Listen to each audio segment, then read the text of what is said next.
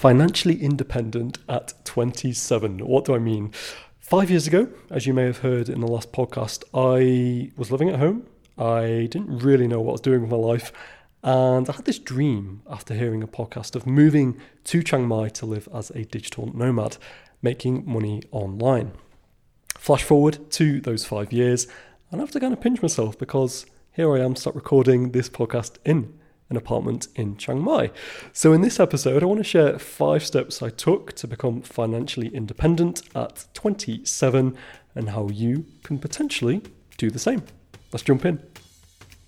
Before we jump into today's episode, I want to give a special mention to one of my supporters, and that is SEMrush.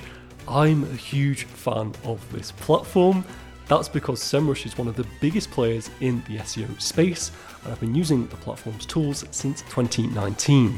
They're super easy to use and give you practical, actionable insights to help improve your website's SEO. Now, as a listener to this podcast, you can get a special 30 day free trial of SEMrush. All you have to do is check out the link in the show notes and claim your 30 day free trial. You can cancel before the 30 days are up, so you won't have to pay a penny. And if you're looking to improve your website's performance on Google, then yes, I highly recommend checking it out. So simply go to the show notes, check out the link to SEMrush, and claim your 30 day free trial.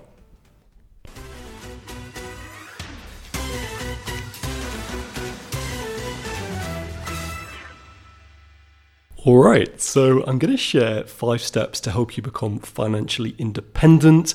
I'm 27, but even if you are older than this or younger than this, that's okay because these steps are applicable nonetheless. So let's jump into it. Step number one it's an unusual place to start, but actually, I think it's the only place to start, and that is to try some sort of therapy. Now, I know what you're thinking, hear me out. I don't necessarily mean like talking therapy or traditional therapy, although I found that incredibly helpful. What you could do instead is actually launch a podcast and you don't even have to release it, just start talking into a mic, see what comes up. If you've got something on your mind, it always helps to, to kind of get it out there. I did an episode back in, uh, when was that? Probably 2019, I believe, or 2020 after hearing about my dad's, because I didn't actually know that he existed for one thing, uh, came very much out of the blue and left me in a bit of a, a bit of a tailspin. So I spoke with my therapist. I did a bunch of you know journaling, all this sort of stuff, because I was really in this place, quite a dark place, where I was like, okay, why am I here? Like, you know, I was clearly an accident, wasn't meant to happen, um, and yeah, I had a lot of kind of tough conversations with myself. So what I did is I uh, had a 20 minute podcast episode where I just started ranting about my dad and all the feelings I had about him and the, and the situation. And it was super helpful, super cathartic. Um, the episode itself was an absolute car crash. Like, I'm surprised anyone listened to it. But surprisingly, people did. And unsurprisingly, I suppose, people reached out and said, you know, really good of you to like share that and to um, put you know yourself in this uncomfortable situation of revealing something so emotive and to, you know, just to kind of get it off your chest. And some people even went as far as kind of telling me their own stories about family issues and things. And it made me realize that actually everyone has their own stuff, has their own baggage. And, you know, sharing it, it helps you connect with other people because people connect to rough edges. They don't connect to, you know, Teflon. So, yeah, I think it helps to, to share that stuff. But clearly, you don't have to do that. Writing on Medium, I found also to be very cathartic, particularly in the early days. Again, I was talking about my dad, about relationships, dating mistakes, all this sort of stuff. And yeah, I, f- I find that incredibly helpful. So those are just two ways. If they seem very intimidating, you don't want to, you know, put content out there. You don't want to go to a traditional therapist. Um, something else I did with my friend Jacob is we went to a free meditation group in London when I was visiting him. Uh, he goes regularly, and again, that was a really nice, safe space where you could just share whatever was on your mind. It didn't have to be deep stuff. It could be things that were niggling you, or you know, you didn't have to share anything. It was just a space where you could you could kind of share those thoughts. So really, really helpful. So those are four things, and the reason I kind of bring up therapy and non-traditional therapy method first is because your mindset they say it's 80% of the game. I'd I'd agree. I'd say it probably more ninety percent. I really like this phrase coined by the founder of Morning Brew, Alex Lieberman. He said, "You've got to try and build your mental health stack." So you might have heard this term tech stack, where people talking about the software they use in their businesses and what equipment they have, hardware, software, whatever it is. But something people don't talk about is their mental health stack.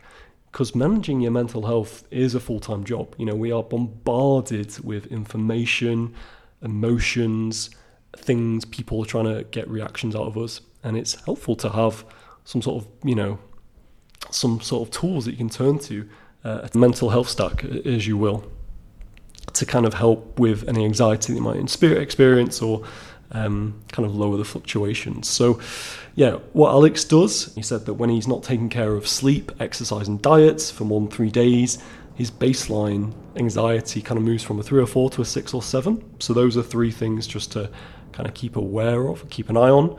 Um, but he also has a therapist, a, a coach, and he reads lots of books about this stuff. So, you don't necessarily have to build your own mental health stack, but it's a nice, nice thing to think about. For me personally, yeah, still see a therapist when uh, I need to.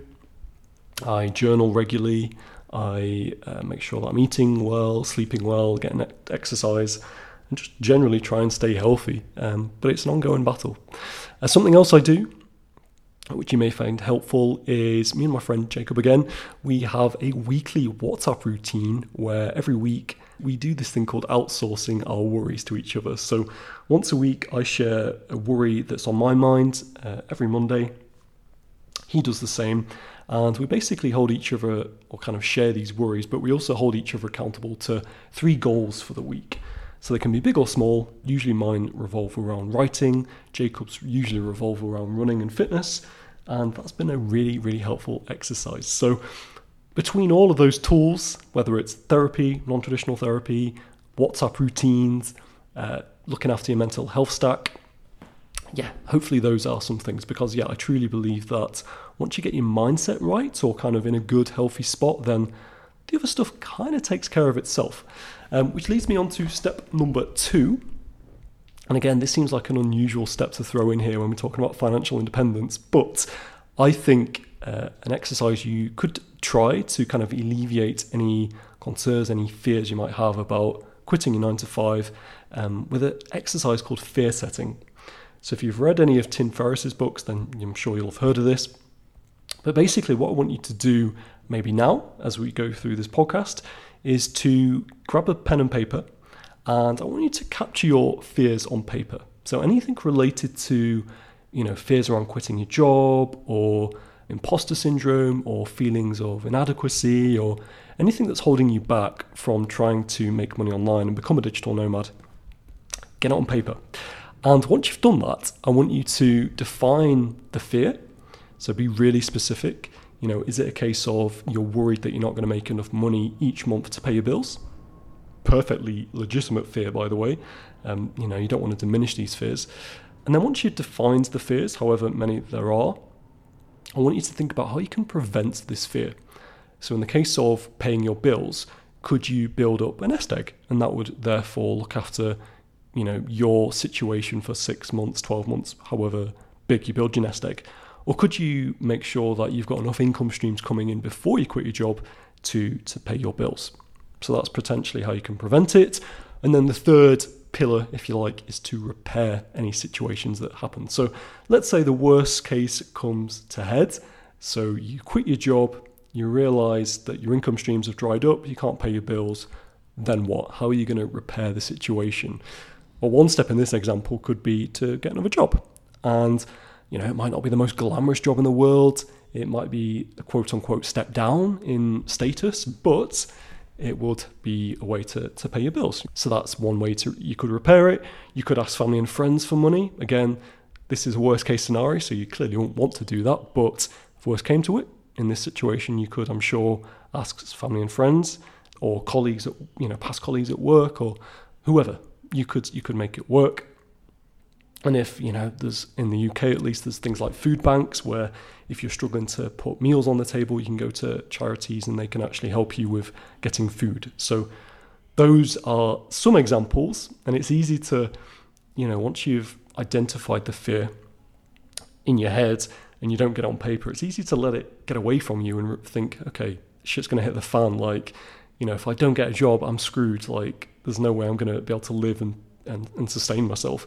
Reality is, there's always solutions. It's just you've got to try and identify them up front because I've been there. Being in a place where you can't pay your bills or it doesn't have to be money related, by the way. It could be fears of failure, you know, embarrassing uh, embarrassment. You could publicly try a project, document it on social, and then you know it goes goes to pot. That's happened to me a couple of times, and that's okay. Like you know, no one really, in this case, really cares that much. Everyone's kind of preoccupied with their own things, but that's another discussion for another day. But yeah, basically, step two: try and do some fear setting. I do it weekly, even now.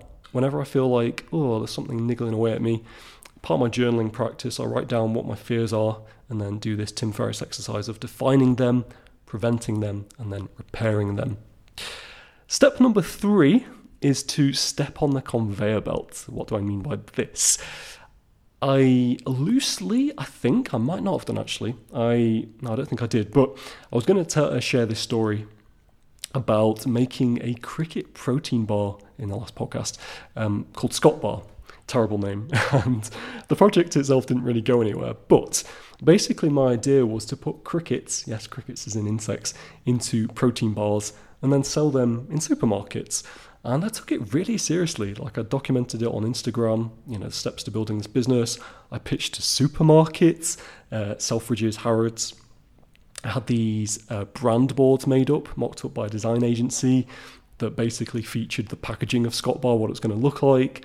I experimented with recipes in my mum and Rich's kitchen. I uh, yeah did a bunch of other things. Started a podcast all about Scott Bar. yeah, did a bunch of bunch of things, and yeah, ultimately the project didn't go anywhere. But by stepping on the conveyor belt, experimenting, trying stuff, it did lead to the podcast. Podcast led to me ultimately creating my first Udemy course and making money online. This opened the door to Zero to Mastery, which is a platform that I now instruct on about SEO and get paid with my online course. And ultimately, it all led to writing and um, being a freelancer. So, long story short, just by experimenting in public and online, trying stuff, scratching any itches they have to try and you know make money online. Yeah, nine times out of ten, they will actually lead somewhere, not directly but indirectly. And I would encourage you to step on that conveyor belt.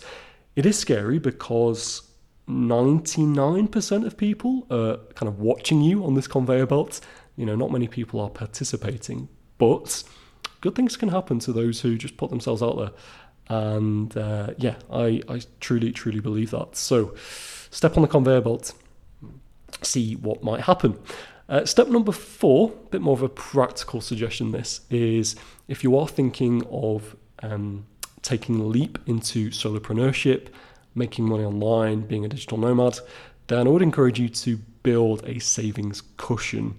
I recommend at least six months of savings. Ideally, you want a year's worth of savings just to kind of alleviate any fears that you might have. Again, going back to that fear setting practice. And it's important to note that this isn't like FU money. You know, this is just a financial safety blanket in case shit hits the fan and in case, you know, COVID, for example, that was a thing which affected many, many businesses. And if they didn't have any savings or any other sources of capital, then yeah, they ultimately went under. So, always good to have these cushions in place. And some further conditions I would encourage you to set up before you know you think about think about quitting your job would be to try and get at least one steady client slash source of income, whether that's online courses or freelancing, or you know you might be, have some uh, video editing skills, you might be a podcast producer, you might you know insert the blank. There's a million ways to make money online.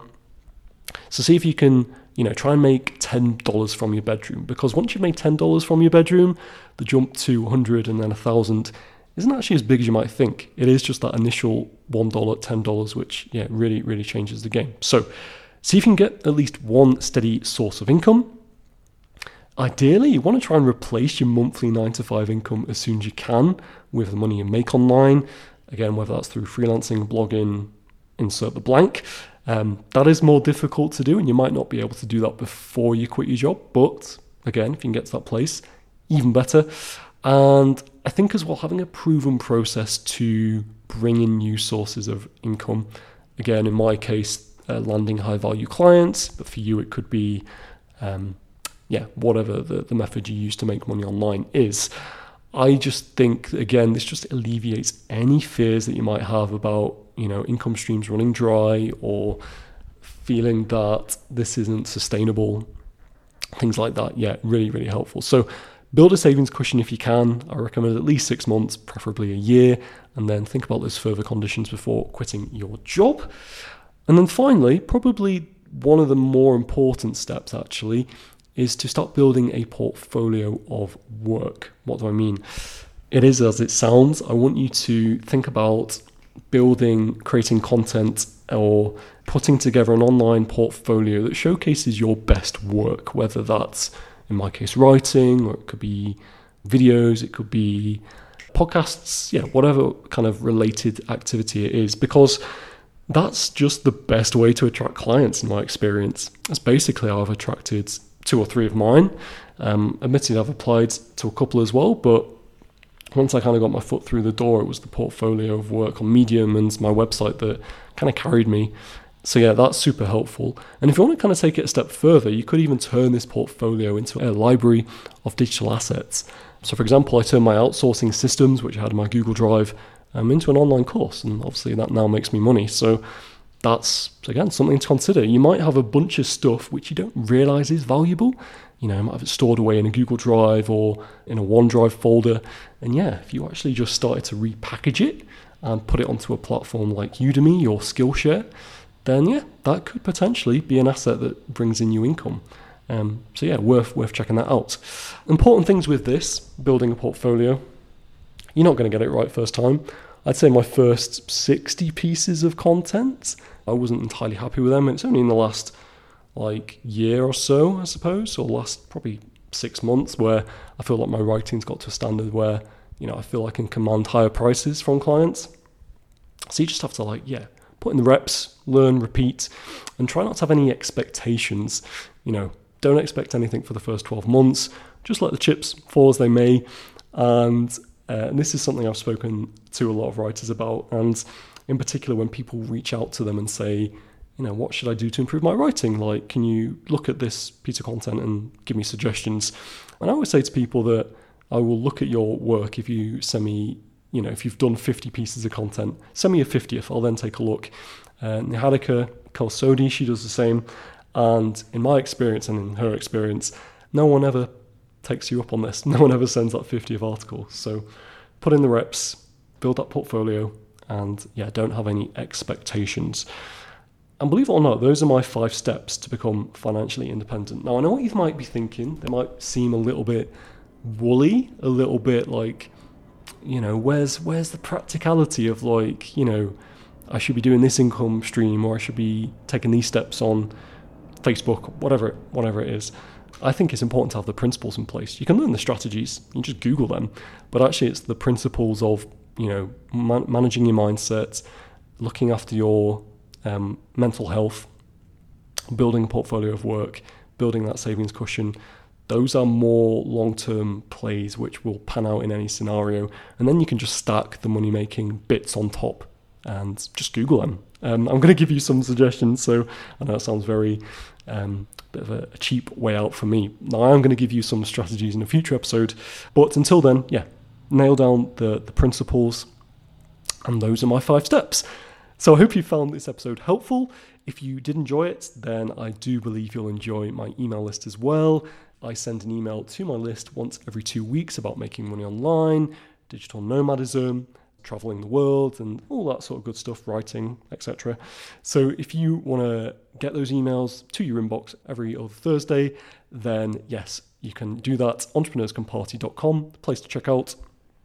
Sign up to my email list, and you'll also get a free 19 page guide where I basically share everything I've done up to this point in the last five years to build and transition out of a 9 to 5 job into a profitable and sustainable solopreneuring. So, yeah, go to entrepreneurscomparty.com to sign up for the list. Until then, I hope you've enjoyed this episode. Have a wonderful day, and I'll see you in the next episode where I talk about your perfect day, what that looks like. It's a good one. I'll see you there. Bye for now.